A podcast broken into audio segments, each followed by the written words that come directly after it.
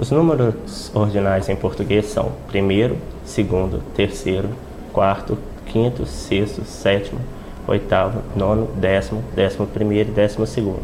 Utilizamos esses números para indicar posições. Esse é o primeiro colocado, esse é o segundo colocado. Para andares também, primeiro andar, segundo andar, terceiro andar. E também para dia da semana, segunda-feira, terça-feira, quarta-feira, quinta-feira e sexta-feira.